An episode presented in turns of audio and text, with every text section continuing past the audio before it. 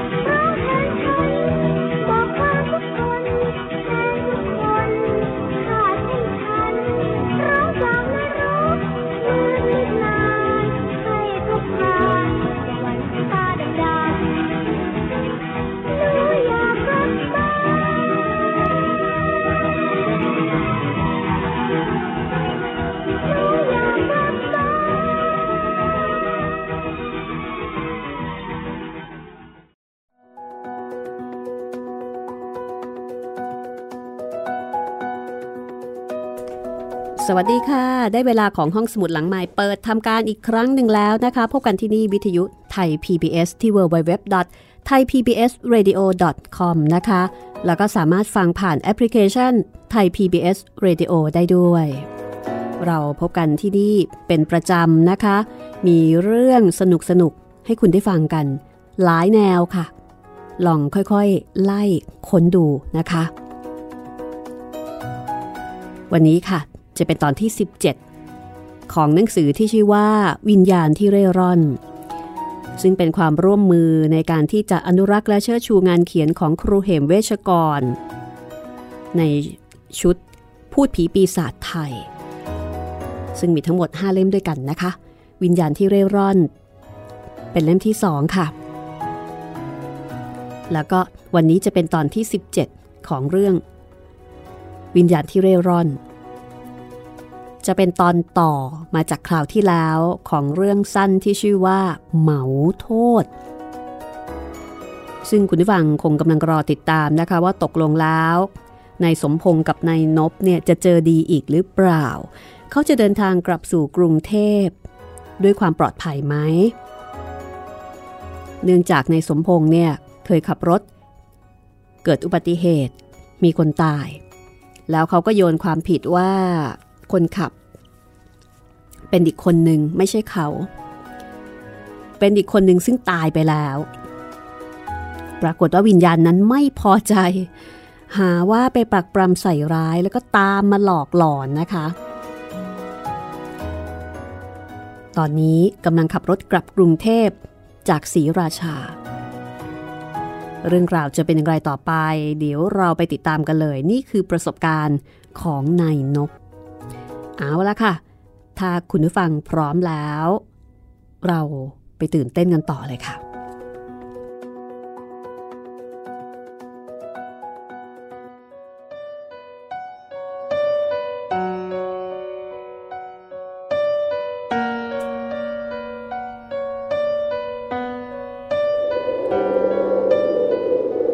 เมื่อนายนบได้สติ เขาก็ออกรถทันที แต่ใจนั้น ก็ยังตื่นเต้นอยู่ เขาคิดว่าทุกคนคงไม่กล้ามีใคร เหลียวไปดูข้างหลัง เขาตะโกนไปข้างหลังบอกว่าให้ช่วยรินเหล้าให้หน่อย หัวใจจะหยุดเต้น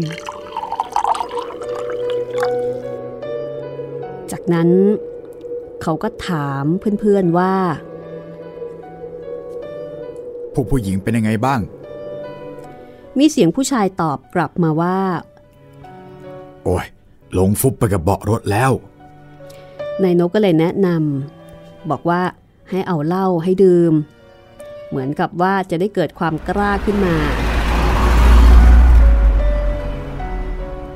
ในขณะที่นายนบขับรถไป แล้วก็พูดไป เขาก็ชำเลืองดูสมพงษ์นิดนึง ก็เห็นว่าสมพงษ์ ยังคงฟุบอยู่ จากนั้นนายนบก็เหยียบ คือใช้ความเร็วจนลมออกหูเลยทีเดียว จนกระทั่งรถมาถึงคลองด่าน ตามร้านค้า ยังมีแสงไฟสว่างอยู่มาก เขาก็เลยแวะที่นั่นเพื่อหยุดแก้ไขพักพวกที่ช็อกไป ให้กลับ มีสติขึ้นพวกผู้หญิง มีสติเร็วกว่าสมพงษ์เพราะพวกเธอไม่รู้เรื่องเดิมอะไรมาเลย เพียงแต่เห็นสิ่งมหัศจรรย์เข้าเท่านั้น แม้ว่าจะยังไม่หายกลัว แต่ก็ไม่ถึงกับตัวสั่นรัวเหมือนสมพงษ์ที่เป็นคนรู้เรื่อง หรือเป็นคนต้นเรื่องที่ทำให้เกิดเหตุนี้ขึ้น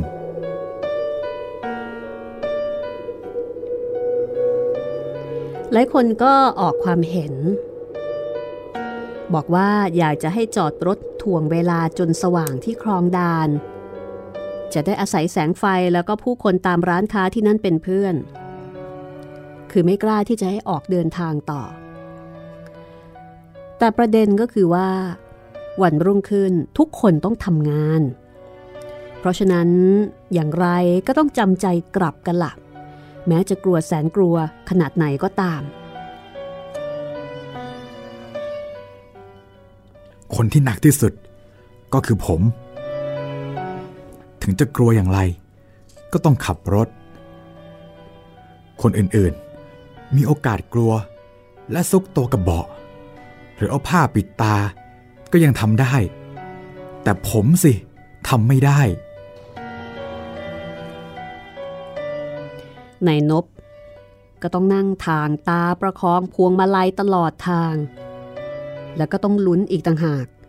ว่าเหตุการณ์อย่างเมื่อครู่เนี่ยจะเกิดขึ้นอีกหรือเปล่า คือพูดง่ายๆ ไม่รู้ว่าผีจะมาตอนไหน เพราะว่าทางก็ยังอีกไกล ตอนแรกเขาคิดไปว่า คืนนี้เขาเป็นผู้ขับรถ ไม่ใช่สมพงษ์คู่อริ ที่ถูกสมพงษ์ใส่ร้าย คงไม่เอาเรื่องเอาราวกับเขาหรอก เพราะว่าเขาไม่ใช่สมพงษ์แต่คิดผิดค่ะ ที่ไหนได้ เมื่อตะกี้นี้เขาเป็นคนขับแท้ๆ ยังโดนเขาอย่างจัง ก็เลย ชักกลัวใจผี ไม่แน่ใจว่าเมื่อไหร่จะโดนอีก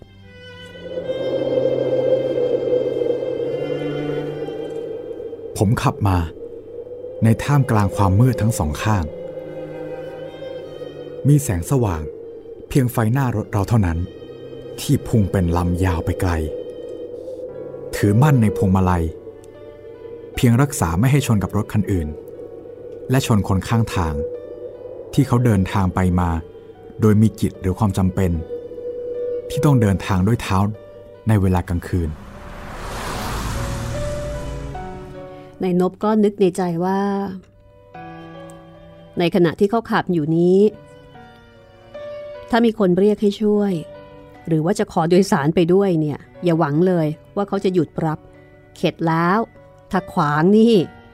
เป็นชนเด็ดขาด เพราะถ้าเกิดเป็นคนธรรมดาย่อมไม่มีใครกล้ามาขวางรถแน่ๆ ส่วนทางด้านของสมพงษ์เขาไม่ยอมลุกขึ้นนั่งบนเบาะรถเลย เขาลงนั่งที่พื้นรถ แล้วก็ฟุบหัวลงกับเบาะ คือไม่ยอมดูอะไรข้างๆรถเลยนายนบได้เพื่อนที่อุ่นใจอีกสองคนที่อยู่ข้างหลัง เมื่อเขาให้ผู้หญิงเอนกายกับพนักพิงนวมได้เต็มที่ สองคนนั่น ก็นั่งกันที่เบาะ เพียงเล็กน้อย โอนร่างตอนบนมาทาบกับพนักพิงของเก้าอี้คนขับ แล้วก็คอยรินเหล้าส่งให้เขา คือ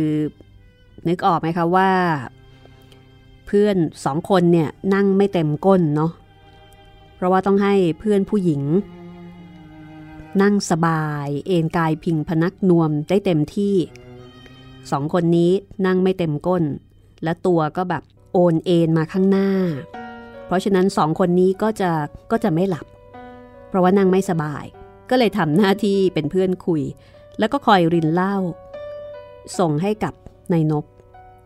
ซึ่งในคืนนั้นนายนบก็ต้องอาศัยเหล้าย้อมใจแหมนี้ถ้าเกิดเป็นสมัยนี้ก็อาจจะต้อง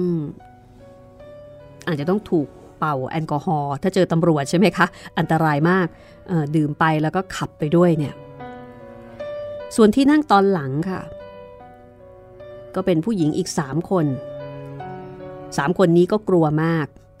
กอดกันเป็นกลุ่ม แล้วก็ไม่พูดไม่จาอะไรกันเลย ก็คือสรุปว่าในรถเนี่ย มีแต่คนกลัว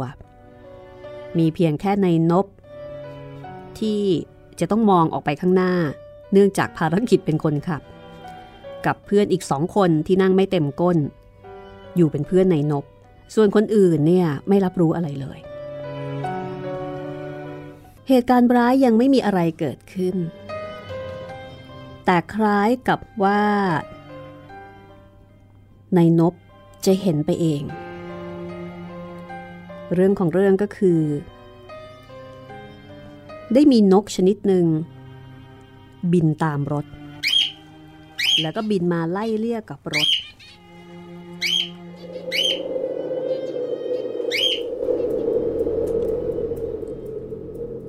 แรกๆนายนบก็ไม่ได้สนใจอะไร เพราะว่าตามธรรมชาติมันก็เกิดขึ้นได้ คิดว่าเดี๋ยวนกก็คงจะไป แต่พนึกอีกที เอ๊ะ นกอะไรกันเล่า จะบินเร็วเท่ารถที่กำลังเร็วขนาดลมออกหู พอนึกอย่างนี้เขาก็เอะใจทันที แต่ก็ตั้งสติขับเรื่อยมา แล้วก็นึกอยู่ว่า นกบ้าอะไร บินเร็วเท่ากับรถ คุณนบเมื่อกี้เห็นนกอะไรไหม เพื่อนชายที่เกาะหลังเขากระซิบถาม ในนบถึงกับใจหายวูบ ตายละ คนข้างหลังก็เห็น แล้วก็สงสัยอย่างเขา เห็น แต่ช่างมัน ขาดคำมองไปข้างหน้า เขาก็เห็นนกอีกตัวหนึ่ง มีสีขาวโพลนบินสวนเข้าหา พอใกล้ ก็โดนกระจกหน้ารถดังปัง แต่แล้วมันจะถลาลม หรือว่าถูกลมพัดกระเด็นไปยังไงก็ไม่ทราบ เพราะว่ารถกำลังวิ่งมาด้วยความเร็ว ไม่ว่าอะไรที่จะติดที่หน้ารถได้ย่อมกระเด็นไปโดยเร็วทั้งนั้น ในนบ ประกาศเสียงลั่นด้วยความกลัวและความโกรธที่ผสมกันว่า เอากับมันทั้งนั้น เหมือนกับว่าไม่ว่าจะเกิดอะไรขึ้นเนี่ยเขาสู้นะ เพื่อนที่นั่งอยู่ข้างหลัง ก็รินเหล้าส่งให้ในนบอีก แต่แต่มือชักจะเริ่มสั่น ในนบรับมาดื่มรวดเดียว แล้วก็เห็นว่าข้างหน้ารถ มีนกบินตัดหน้าสองสามหน เอาละ สู้กับมึงทั้งนั้น ในนบฮึดสู้ซะแล้ว จากนั้นพอเลยบางปู เข้าเขตตัวเมืองสมุทรเขาก็ค่อยๆใจชื้นขึ้น พอจะหักเลี้ยวเข้าโค้งบางปิ้ง ที่นักท่องเที่ยวเรียกกันว่าโค้งมรณะเพ ราะว่า พวกคนเมาเวลาเลี้ยวโค้งนี้เนี่ยไม่ค่อยจะเบารถ หรือไม่ก็เลี้ยวโค้งสวนกัน เกิดกินทางกันพูดง่ายๆว่าเป็นโค้งที่เกิดอุบัติเหตุบ่อย รถชนกัน หรือบางทีก็แหกโค้ง ตกถนน ตายกันไปหลายต่อหลายศพ จนทำให้โค้งนี้ มีชื่อ เรียกว่ามีชื่อเสียง กระชอนในทางที่น่าสยดสยอง แม้ว่าจะมีการเปลี่ยนชื่อโค้ง ให้เพราะให้หน่าฟังยิ่งขึ้น แต่ความน่ากลัว ก็ยังคงเป็นที่รู้กันของคนในแถบนั้น ในนบผ่านทางนี้นับร้อยเที่ยว แต่นี่เป็นครั้งแรก ที่เขาขับผ่านในยามดึก ผมไม่ได้เกิดความกลัวแต่อย่างใด ใช้ความระวังเป็นพิเศษ เพราะรู้อยู่ว่ามันไม่ได้เกิดจากปีศาจร้าย ที่จะมาคอยฆ่าคน แต่มันเกิดจากความประมาทซะมากกว่า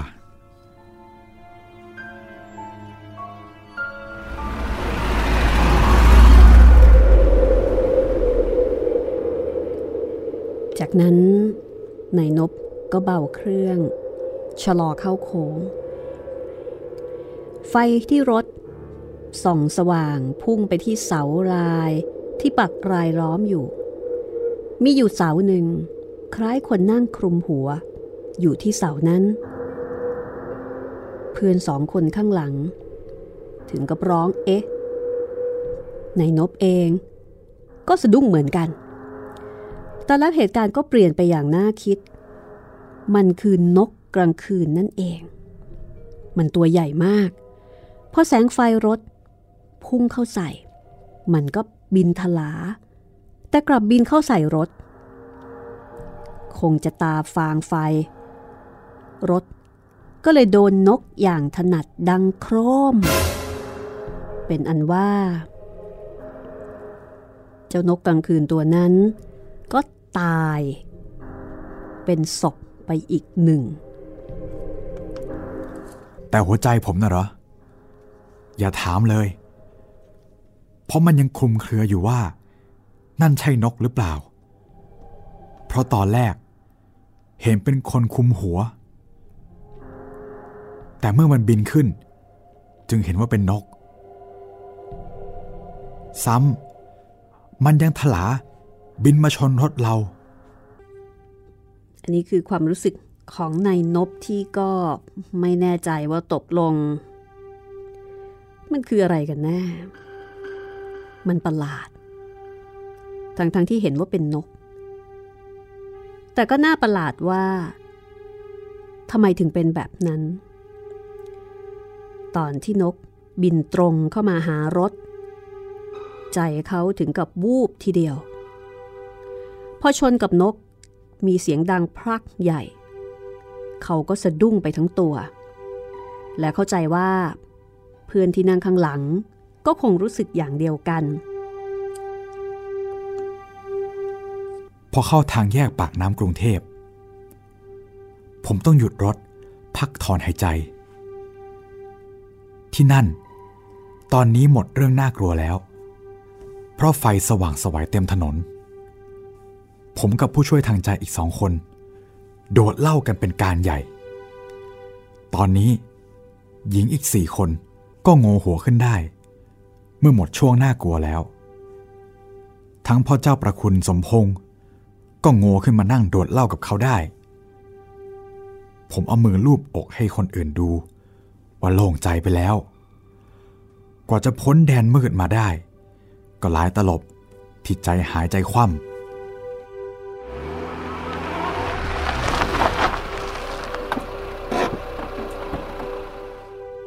ต่อจากนั้นนายนบก็ได้ขับรถไปส่งเพื่อนร่วมทาง อีกคนหนึ่ง ที่อยู่บ้านเดียวกับหญิงสามคน บ้านนี้เป็นบ้านสองชั้น พอเปิดประตูรั้ว ก็มีบริเวณจอดรถ เจ้าของบ้านก็เลยชวนแวะขึ้นบ้านก่อน ก็มีการดื่มกันอีกสักพัก เพื่อคุยกันถึงเหตุการณ์ระทึกใจในวันนี้ ในที่สุด เกิดอย่างไรขึ้นก็ไม่ทราบ ต่างคนต่างจะนั่งหลับกันที่บ้านนั้น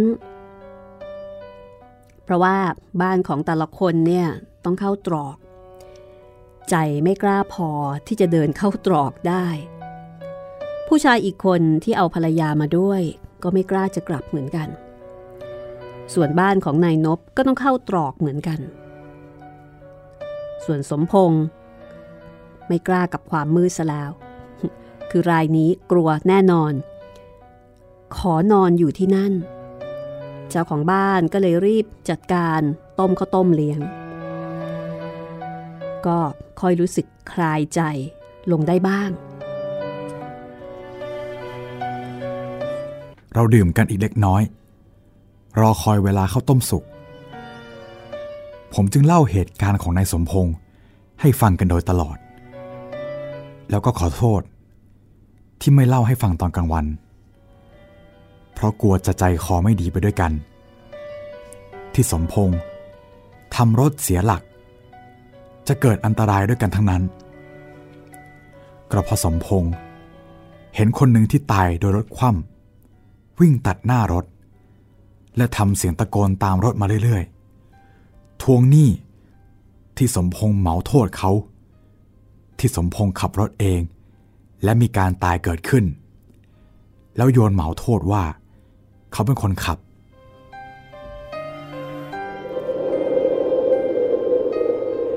พอถึงคอสะพานนั่น ที่สมพงษ์จวนจะชนราวสะพานตายกันอีกที ก็เพราะกลัวว่า คนที่ตายทั้งหมดในครานั้น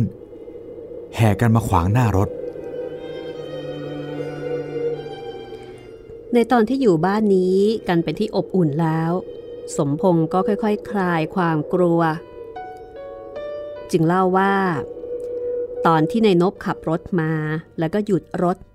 จะช่วยรถที่คว่ำซึ่งเห็นคนตายนอนกันเกลื่อนถนนนั้น สมพงศ์บอกว่า พวกเขาเท่านั้นเลยครับแม้ผมกลัว จนหัวใจแทบหยุดเต้น มีผู้หญิงคนหนึ่ง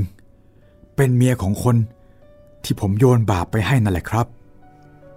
ตอนนั้นลุกขึ้นยืน ชี้มือมาที่ผม ผมแทบขาดใจ ทุกคนผมจำได้ทั้งนั้น เพราะรู้จักกันดีด้วยเหตุนี้นายสมพงษ์ถึงได้ตะโกนบอกในนบบอกว่าให้ไปเลยไปเลยอย่าหยุด เพราะว่าจำได้ว่าคนพวกนี้ผีทั้งนั้น เจ้าของบ้านก็ถามว่า อืม แล้วคนที่ว่านั่นน่ะ ตายทั้งหมดเลยเหรอคุณสมพงษ์ครับ ผมรอดคนเดียว ผมจุกอยู่นาน พอรอดมาได้ ก็ให้การกับตำรวจดังนั้น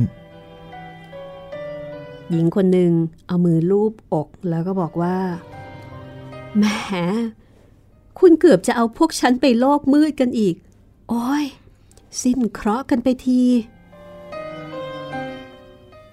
สมพงษ์สายหัว ก้มหน้าด้วยความรู้สึกอับอาย แล้วก็พูดเบาๆว่า ผมขอเลิกขับรถตั้งแต่นาทีนี้ไปเลย พรุ่งนี้ให้นบเขาขับส่งที่ห้างก็แล้วกัน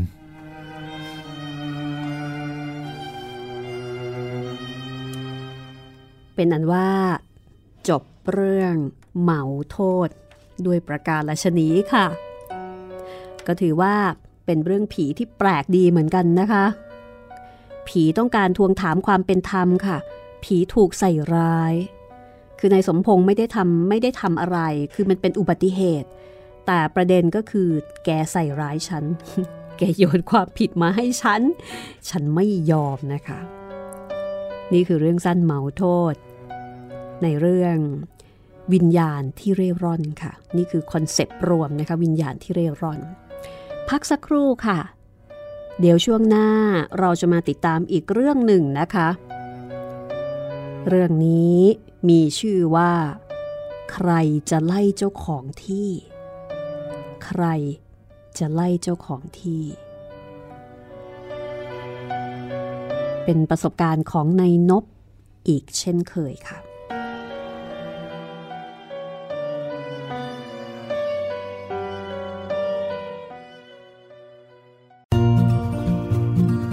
ห้องสมุดหลังใหม่ โดยรัศมีมณีนิน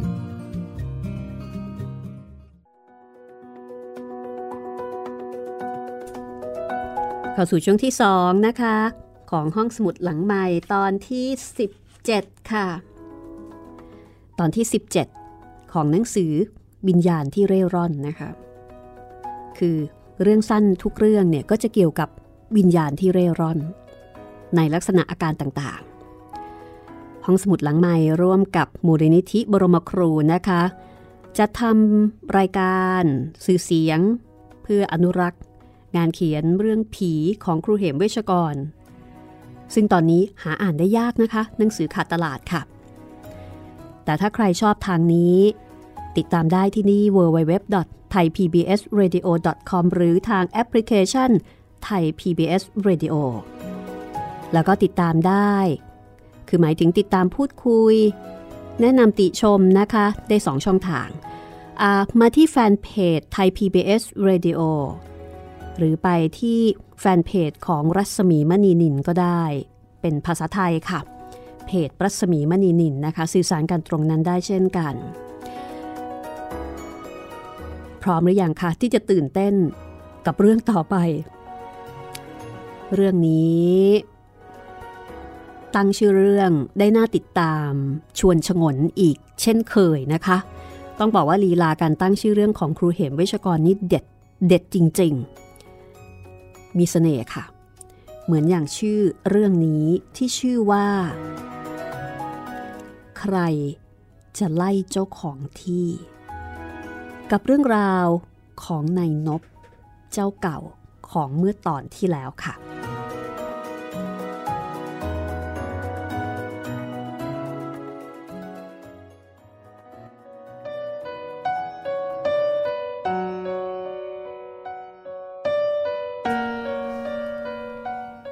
นับตั้งแต่โดนปีศาจรถคว่ำเล่นงานคราวที่มากับพวกที่เที่ยวศรีราชา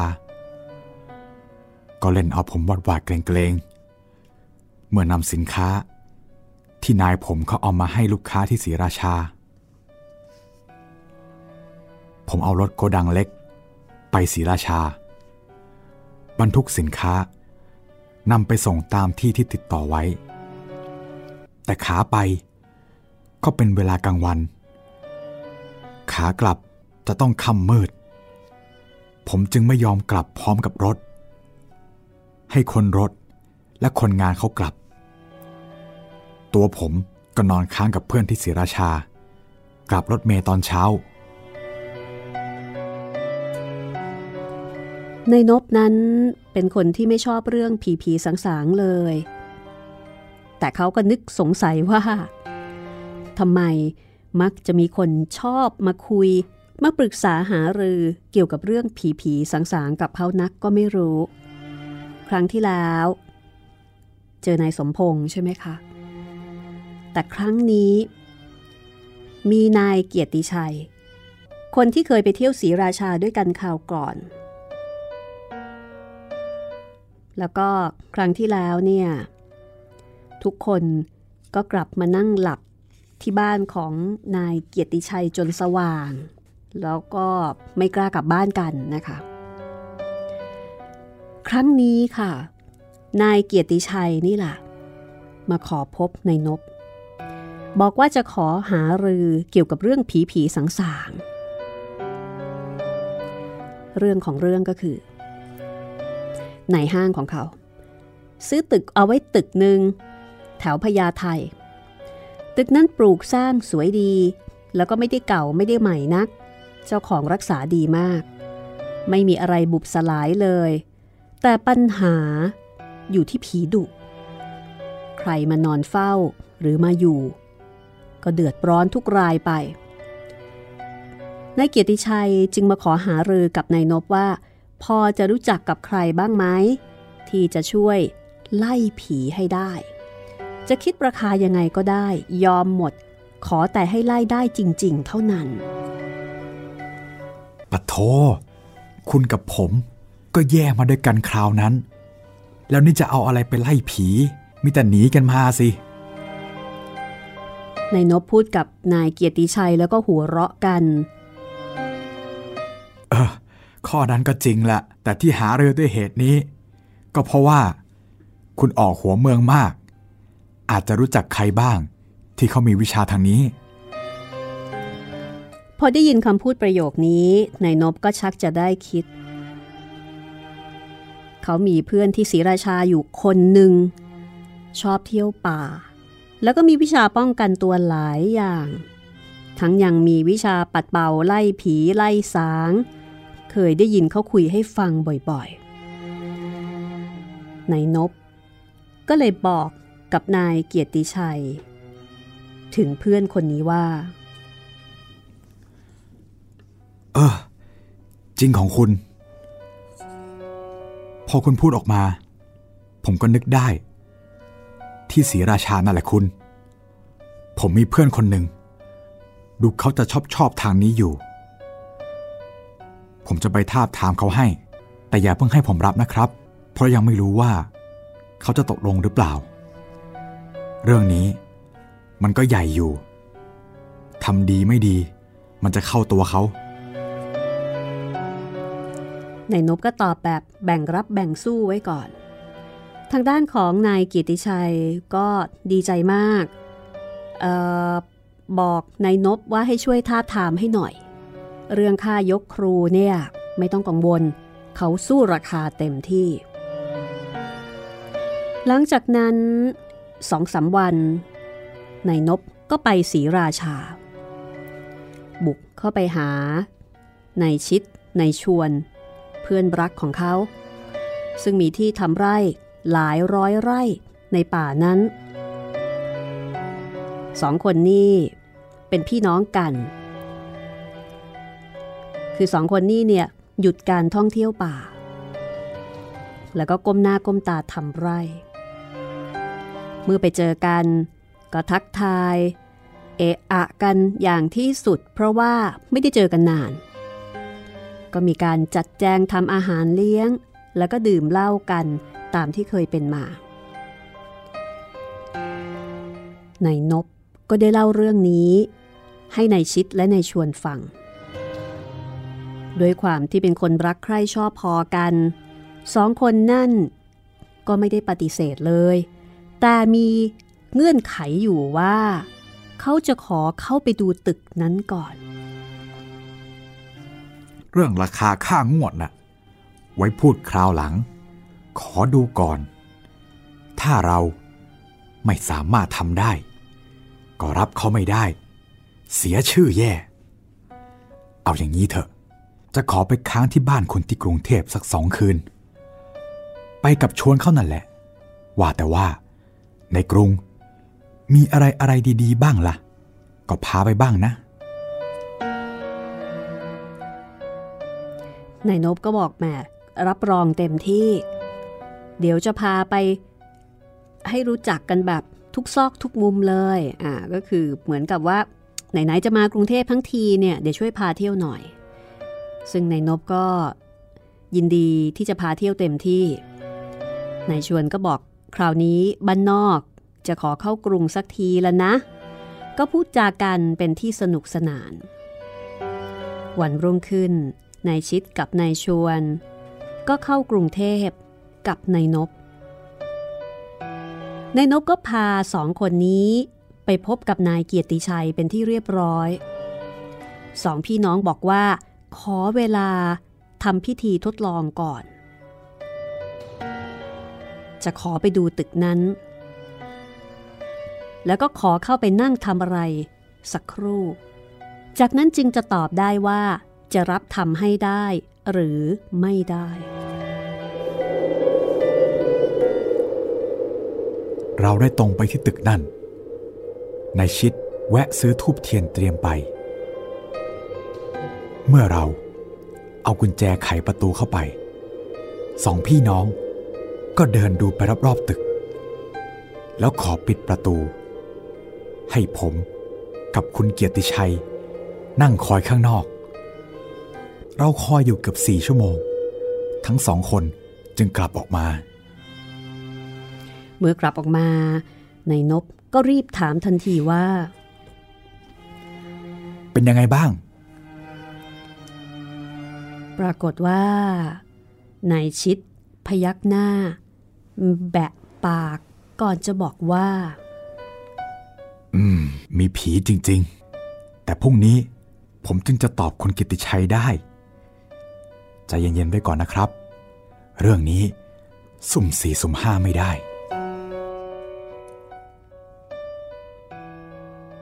นายนบได้ฟังก็ต้องยอมตามนั้น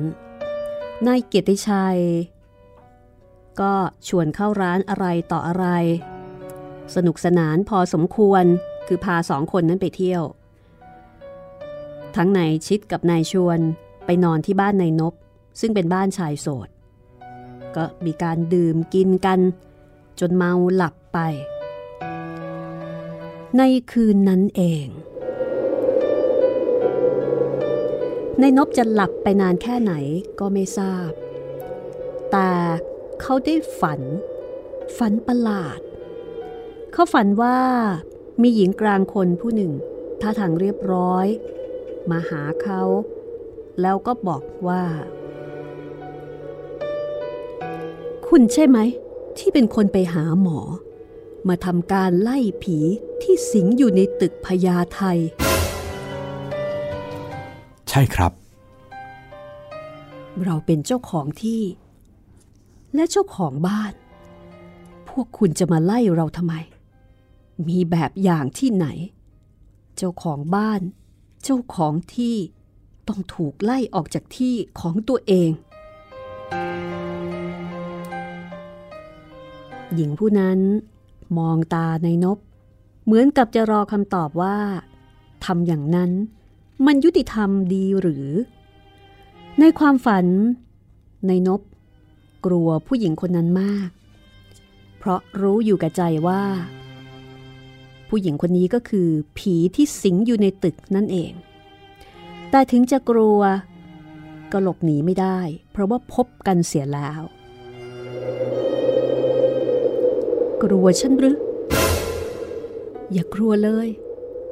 ฉันจะเล่าให้ฟังเรื่องแต่เดิม ในนบนั้น กลัว กลัวมากด้วย แต่ก็ต้องจำยอม นั่งฟังเรื่องที่หญิงคนนั้นจะเล่าให้ฟัง หญิงคนนั้นก็บอกว่า เดิมที ฉันเป็นคนบ้านนอก แต่ถูกขอเอามาเลี้ยงไว้ที่บ้านเจ้าคุณผู้หนึ่ง เมื่อดิฉันเป็นสาวขึ้น ท่านเจ้าคุณผู้มีพระคุณได้ตายลง ตัวดิฉันเอง ก็เลยตกเป็นสมบัติของคุณพระมนู ซึ่งเป็นบุตรของท่านเจ้าคุณอีกทอดหนึ่ง และท้ายที่สุด ดิฉันต้องตกเป็นภรรยาลับของคุณพระ โดยปิดบังไม่ให้คุณนายของคุณพระรู้ เราได้มาสร้างตึกนั้น พร้อมทั้งซื้อที่ใหม่ ขายบ้านเก่าไป ต่อมาอีกไม่กี่มากน้อย ดิฉันตั้งขันขึ้น เรื่องก็แดง คุณนายเริ่มรังเกียจ แล้วก็หึงหวงดิฉัน อ้างว่าเด็กที่จะเกิดมาในคันดิฉัน จะต้องร่วมวงกับท่าน โดยทางคุณพระเป็นผู้ให้กำเนิด ก็เท่ากับพี่ๆน้องๆที่เกิดจากคันคุณนาย ซึ่งล้วนแต่มีเลือดผู้ดี ครั้นเด็กในคันดิฉันจะคลอดออกมาร่วมวงตระกูล ก็เท่ากับมีเลือดไพร่ เข้ามาปะปน หญิงผู้นั้นพูดไป โดยไม่หันมามองในนก แต่กลับหันหน้าออกไปนอกบ้านนายนบก็เลยถามว่า เรื่องนี้ เป็นความเห็นของคุณนายเท่านั้นใช่ไหม ใช่ ถูกแล้ว ความคิดคุณนายเท่านั้น ที่ถือวงถือตระกูลนัก แล้วคุณพระว่าอย่างไรบ้างในเรื่องนี้ คุณพระท่านเป็นคนดี ท่านตรงไปตรงมา ท่านจึงกลุ้มใจนัก คุณพระกับคุณนาย มักทะเลาะกันเสมอ คุณพระท่านว่า เด็กที่จะเกิดมานั่น จะถือว่าต่ำช้าอย่างไรได้ เพราะมันก็เป็นเลือดของท่าน จะเกลียดกัน แล้วก็รังเกียจกันไปทำไม ขอให้คุณนายถือว่า ท่านก็เป็นต้นตระกูลใหม่ ของพวกลูกๆ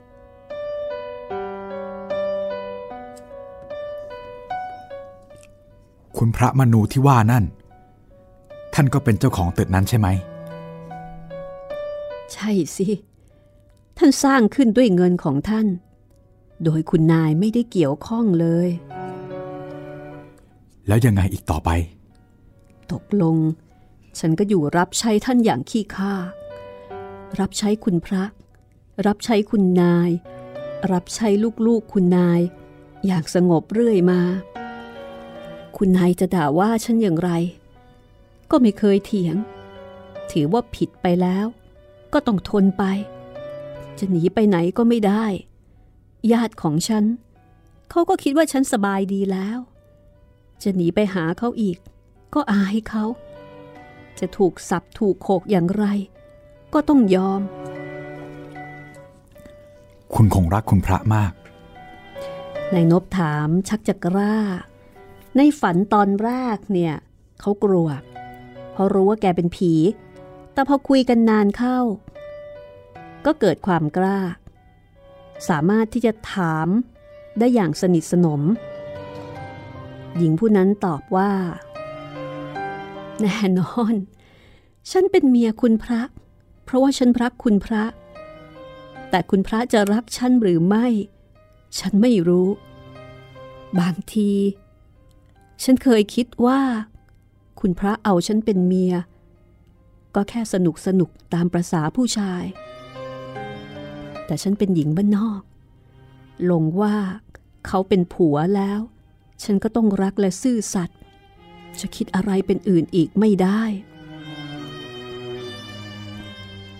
หญิงนั้นหยุดพูด แล้วก็เช็ดน้ำตาอืมผมเห็นใจคุณนายมาก อย่าเรียกฉันว่าคุณนายเลยคุณ ฉันมีฐานะเป็นเพียงเมียบ่าวเท่านั้น นั่นเป็นคนละเรื่องกันครับ เป็นเรื่องในครอบครัวของคุณนาย แต่สำหรับผม ผมก็เคารพว่า คุณนายคือเมียคุณพระ ผมพูดไป ตามที่ใจมั่นดังนั้น แล้วอย่างไรอีกต่อไปหรอครับ ก็ตามเคยละค่ะ ฉันถูกสับถูกโขก จนกระทั่งท้องแก่ คุณนายบงการ ให้ดิฉันไปคลอดที่โรงพยาบาล ไม่ยอมให้ใครมาออกลูกที่บ้านนั้น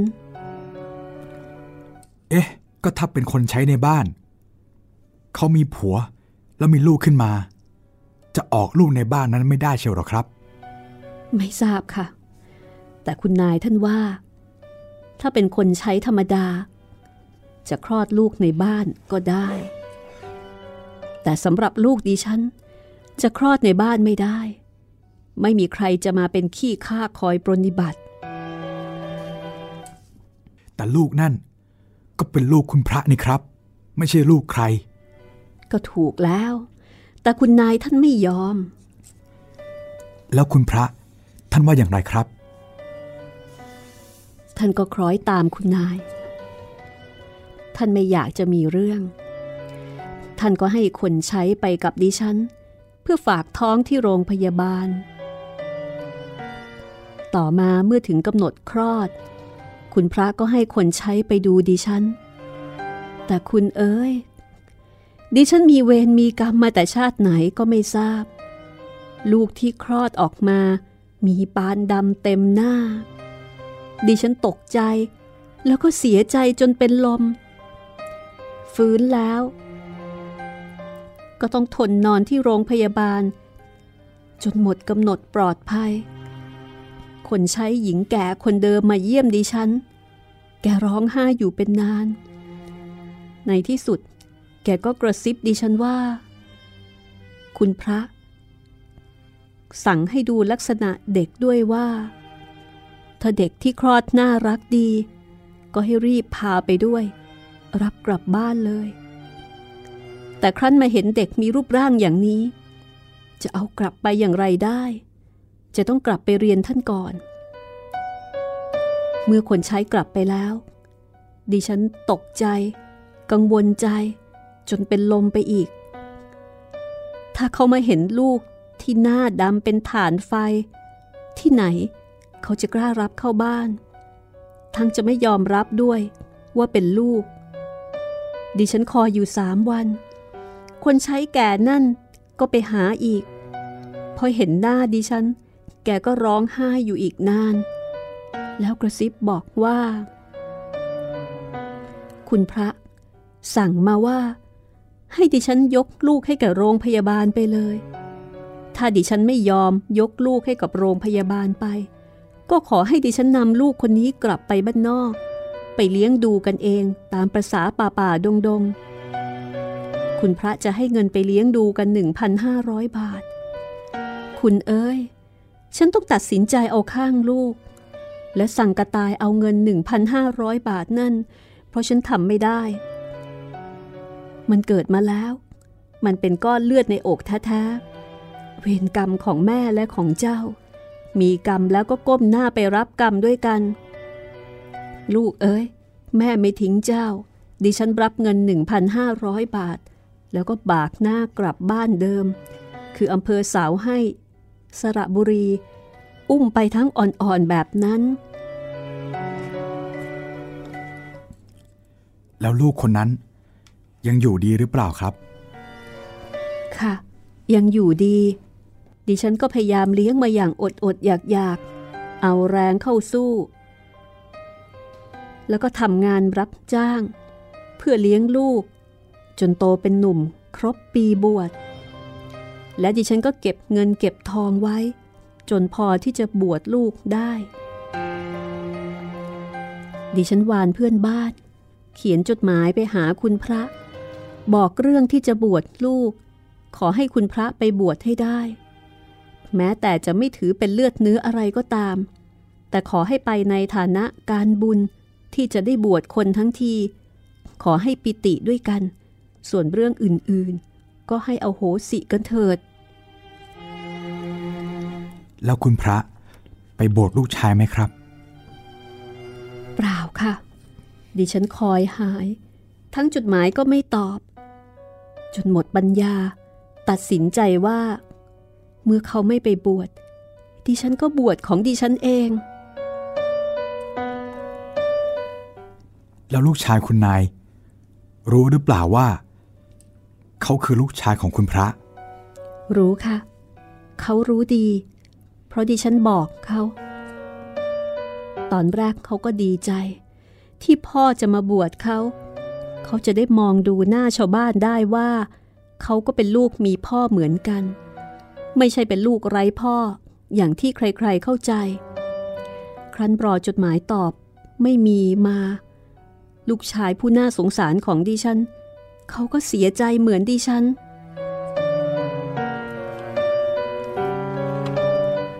ขอประทานโทษนะครับ ลูกชายคุณนาย ชื่อว่าอะไรเหรอครับ ดิฉันตั้งชื่อ ตามรูปร่างของเขาแหละค่ะ ดิฉันให้ชื่อว่าหมี เพราะว่าหน้าดำอย่างหมี พอจวนวันบวชลูกชายดิฉันก็หายไปจากบ้านป่า ดิฉันก็เที่ยวตามหา แต่ก็ไร้ร่องรอย ยิ่งจวนจะบวช ดิฉันก็ยิ่งกลุ้มใจ เขาไม่กลับมาสักที ดิฉันก็ทุกข์จนล้มเจ็บ พอถึงกำหนดบวช เขาก็ยังไม่มา พอเลยกำหนดไปแล้ว ลูกของดิฉันก็ยังไม่กลับมา ดิฉันเสียใจอย่างหนัก ถึงกับเป็นไข้หนัก ไม่ยอมจะทุเลาลงเลย จนคืนวันหนึ่ง ลูกก็กลับมาหาดิฉัน แต่มาหาในความฝัน เขาบอกดิฉันว่า เขาตายเสียแล้ว ตายแล้ว เป็นอะไรตาย เดี๋ยวค่ะ ดิฉันจะเล่าให้ฟัง คือว่าที่เขาหายไปจากบ้านนั้น เขาได้เที่ยวไปตามหาพ่อเขา เขาบุกเข้ากรุงเทพ พบบ้านพ่อเขาแล้ว แต่ก็ไม่กล้าเข้าไป เพราะต้องการจะพบตัวต่อตัว จะไปขอบอกให้รู้ว่า เขาคือลูก และเป็นลูกที่มีความอัปลักษณ์น่ารังเกียจ จะขอให้พ่อไปให้กำลังใจแม่ ให้เกียรติแม่ และให้เกียรติลูก พอให้เชิดหน้าในตำบลบ้านป่าก็พอแล้ว ส่วนทางกรุงเทพ ก็ให้ปิดเสียเป็นความลับ ทางบ้านป่านั้น พ่อจะต้องอายใครกันเล่า และจะไม่ขอเกี่ยวอะไรต่อไป เมื่อพ่อไปบวชแล้วก็แล้วไป เขาจะไม่พยายามให้คนในกรุงเทพรู้เลยว่า พ่อมีลูกอย่างเขา มีลูกที่น่าอับอาย แต่ไม่ว่าเขาจะพยายามพบพ่อเท่าไหร่ก็ไม่สำเร็จ พอออกรถพ้นประตูบ้าน เขาก็ยืนด้อมด้อมมองมองอยู่แถวหน้าประตู บางครั้งพ่อกลับตกใจเมื่อเห็นเขาเข้า เขาก็พยายามอยู่หลายครั้ง จนครั้งสุดท้าย